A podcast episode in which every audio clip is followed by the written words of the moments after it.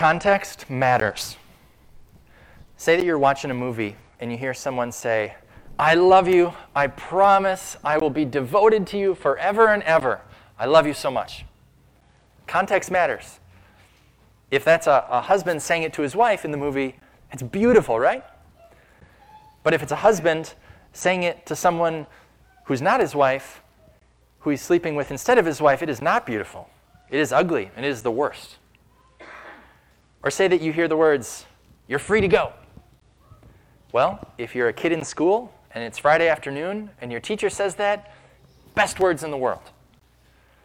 Or if you're on trial for a crime you didn't commit, and you've finally been exonerated, and the judge says, you're free to go, that's the best. But if you're sitting in the courtroom watching someone else be on trial, and that person, you know, like, they're guilty, and they assaulted a friend of yours, and then the judge says, you're free to go, not, not good. Doesn't make you happy. That's the worst. Context matters. And it matters in the Bible, too. Some of the, some of the words in the Bible that Christians typically think of as beautiful and lovely and comforting, um, in their original context, the people who heard them thought anything but that.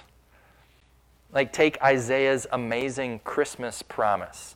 In Isaiah chapter seven, he said, the Lord himself will give you a sign. A virgin will conceive and give birth to a son, and will call him Emmanuel. To people who are Christians, it's beautiful. But originally, Isaiah was speaking those words to a wicked king named Ahaz.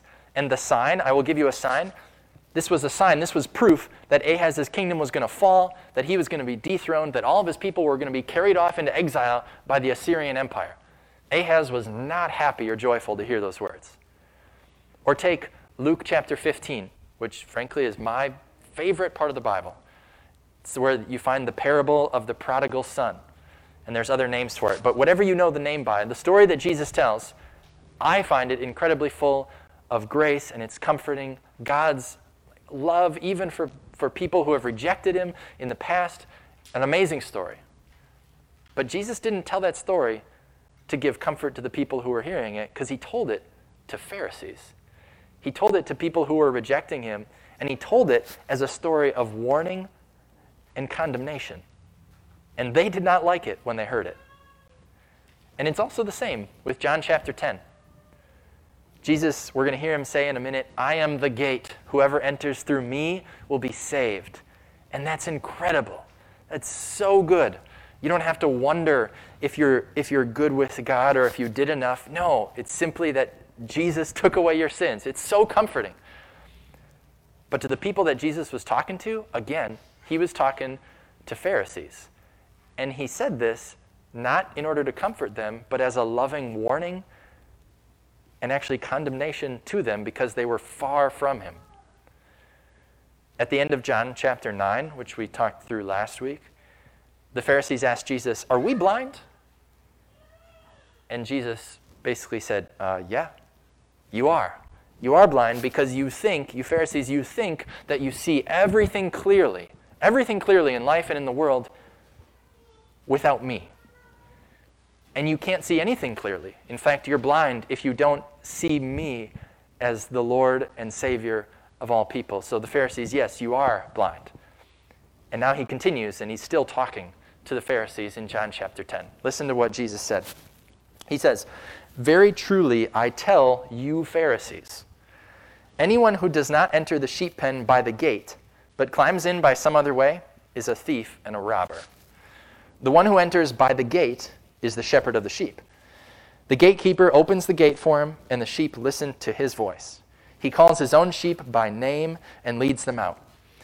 And when he has brought out all his own, he goes on ahead of them, and his sheep follow him because they know his voice. But they will never follow a stranger. In fact, they will run away from him, from the stranger, because they do not recognize a stranger's voice.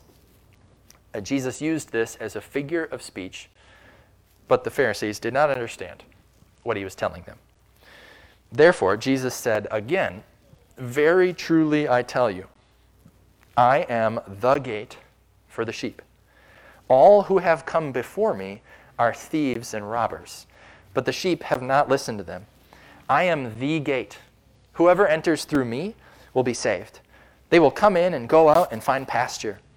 The thief comes only to steal and kill and destroy. I have come that they may have life and have it to the full. This is God's word. Now, at the heart of it, Jesus was just saying something very simple. He was saying, hey, you Pharisees, you think you're shepherds, but you're not. You're actually thieves and robbers. You think you're leading people to God, but you're not. You're actually leading people away from God. Because a shepherd goes and finds the sheep and goes to the sheep. He, they go through the gate. A shepherd goes through the gate. I am the gate, and you're not going to the people of Israel through me.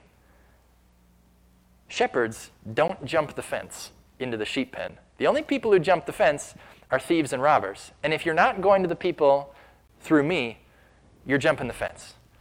So Pharisees, you're thieves and robbers. You're not shepherds. Now, they didn't, they didn't quite get that. And so Jesus said it even more simply. He said, I am the gate. All who have come before me are thieves and robbers, but the sheep have not listened to them. I am the gate. Whoever enters through me will be saved. The Pharisees thought they were shepherds, but they weren't. Jesus knew they were thieves and robbers and evil. Now, you heard Jesus say, I am the gate. And he actually did that seven different times in, in the book of John, where Jesus said, I am the something. Fill in the blank. He said things like, I am the bread of life. Or in two weeks from now, we're going to hear him say, I am the resurrection and the life. A few weeks after that, we're going to hear him say, I am the way, the truth, and the life. And every time that Jesus said one of these I am the fill in the blank things, he was, you could say he was preaching a little mini sermon on the ex- the exclusiveness, the exclusivity of his message, the exclusivity of him and of the gospel. Because every time Jesus was saying, I am the, he was also saying, no one else is. He was preaching, and he, he reminds us here in John ten, that Christianity and Jesus' message, it is the most exclusive religion in all the world. But it's also, at the same time, the most inclusive. Because when Jesus says, I am the gate, he is the gate for everybody. Jesus came to take away the sins of every woman, man, and child who has ever lived. Every single one. There's not a single person who lives now or who has ever lived in history that Jesus didn't come to take away their sins. It's for every single person. Christianity is the most inclusive religion in all the world. There's no standard you have to meet in order for Jesus to then, to then take away your sins. No. The Bible says that on the cross, Jesus paid for the sins of every single person who has ever lived. It's the most inclusive. At the same time, though, it's the most exclusive. Because Jesus says the only way anyone receives any benefit from that is through me. He says, I am the gate. Not a gate, I am the gate. The world, and, and we all love to hear about the inclusive nature, the including nature of Jesus and his message, but, but the world hates, and there's a part of us that hates hearing about the exclusive part. But Jesus, Jesus never said, he never said things like, you know, be yourself. Be true to who you are. You do you. That's good. He never said anything like that. He never said, well, you know, you can believe, you can believe whatever you want. You know, take what I say or leave it. And, you know, human beings, they can never really figure out what the true religion really is. He never said any of that. He said, I am the gate. Whoever enters through me will be saved. And again, that is so, so, so good. You never have to wonder. Because Jesus is the, ol- Jesus is the only one who died with our sins on him. He's the only one who rose from the dead to prove that when he died, he buried all your sins. And Jesus, he uh, he tells us what our life should look like as people who are living, as if you're a Christian, as followers of the most inclusive and exclusive religion in the entire world. What does life look like? He said it. He said, his sheep follow him because they know his voice. But they will never follow a stranger. In fact, they will run away from him because they do not recognize a stranger's voice. So, as Jesus' sheep, your responsibility, your job, and mine too, is to listen to Jesus' voice and run away from every other voice that speaks to you. And that is simple, but it is also incredibly difficult, because there is a little Pharisee inside of me and inside of every single one of us. And remember what a Pharisee is? It's someone who thinks they see the world clearly without Jesus being their Lord and Savior. And there's a little Pharisee inside of us that's never going to leave us this side of heaven. A little Pharisee that cries out and says to us, hey, it's twenty twenty-one. Like, this isn't the year twenty. Things have changed in the last two thousand years. We've done a lot of advancing as a society and as a world, as a universe. Like, that stuff that Jesus said, like, it was good back then, but nowadays, the world's a changin'. We got to change with it. The little voice, it's going to say all kinds of those things to you. And the voice, the voices, they're going to sound beautiful. They're not going to just going to come straight at you and say, hey, Jesus is bad. Uh, you should go away from him. They're not going to say that.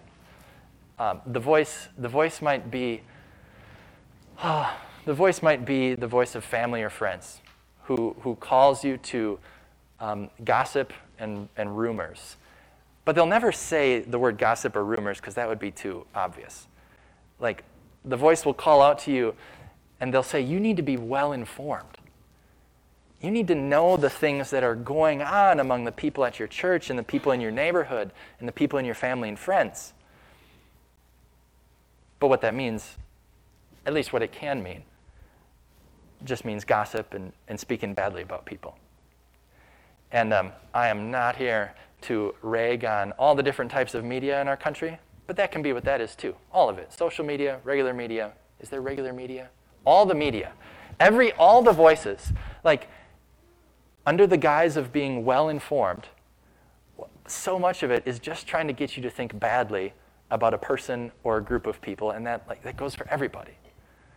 But it calls out and says, you need to know about this. You need to think about this all the time, and what those people did and what these people are doing, and this is good and that's bad. But the voice that says, this means you're well-informed, it's a beautiful voice. Or it might be, it might be the voice of comfort. The voice that says, the point of your life is to do everything you can in order to make sure your life is comfortable. Always be thinking about that. But comfort and being comfortable can just be a nice way for saying self-centered. This voice comes and says, yes, be generous, give your time and energy and money to other people, give it away, but just be careful. Like, don't give too much of it away. Make sure you, you save enough so that you can still be generous later, and make sure you keep enough back because you got to take care of yourself. What's the voice for you? There's so many, so many different voices out there. And they sound beautiful. Um, and these voices, they, they remind me of what some people call the most, the best piece of fiction literature ever written. Hundreds of years before Jesus came to this world, Um, it was written by a blind poet named Homer. It was two stories, actually, the Iliad and the Odyssey. In the Iliad, that's where the Trojan horse story comes from. And the Odyssey is a character named Odysseus. It's, it's his travels home, and it takes him twenty years to get home, sailing across the Mediterranean.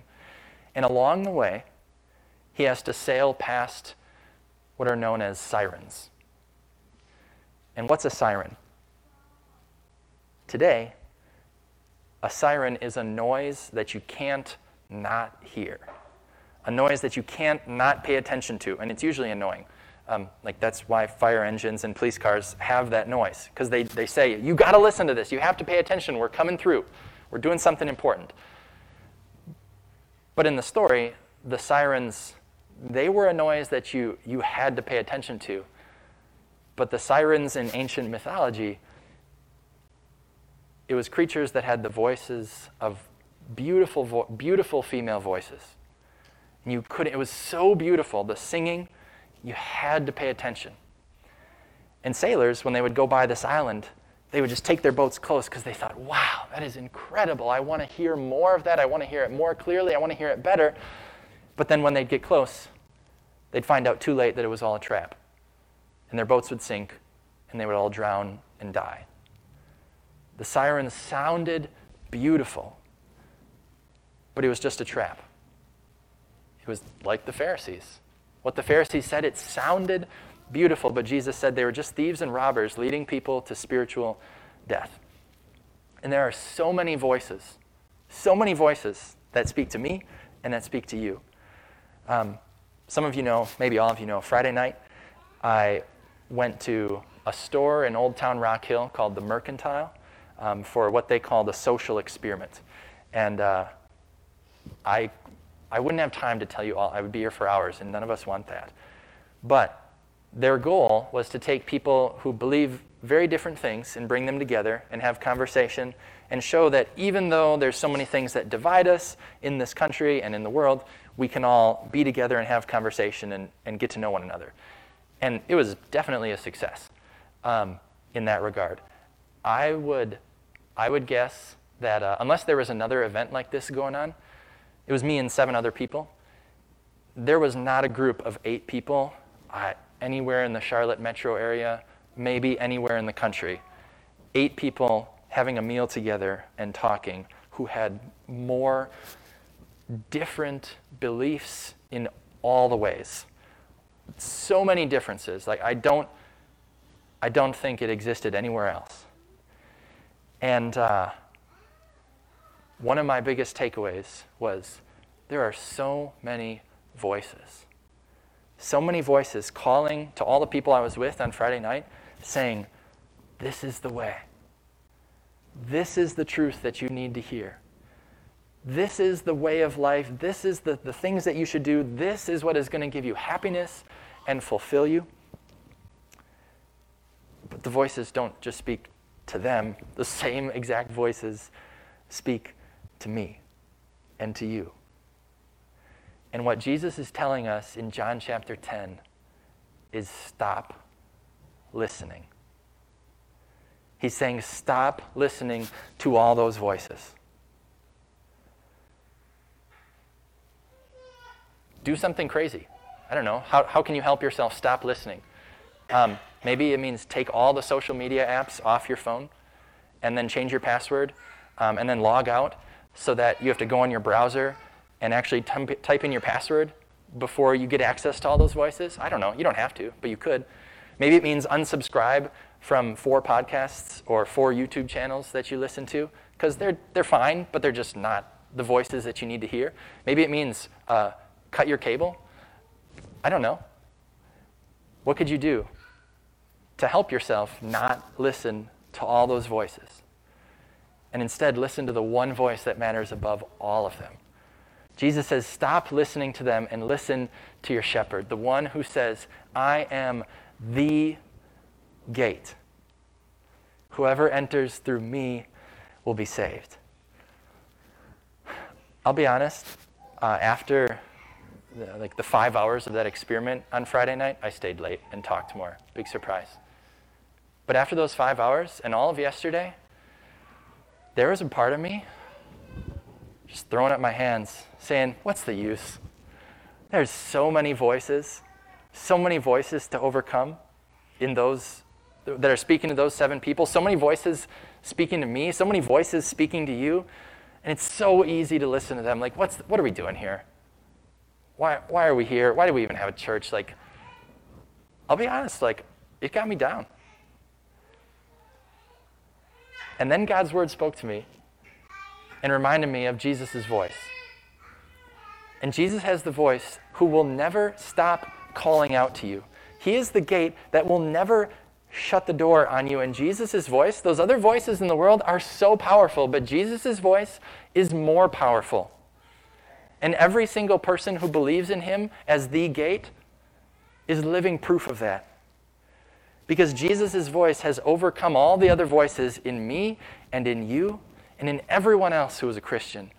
And Jesus' voice can overcome all the voices in all the people.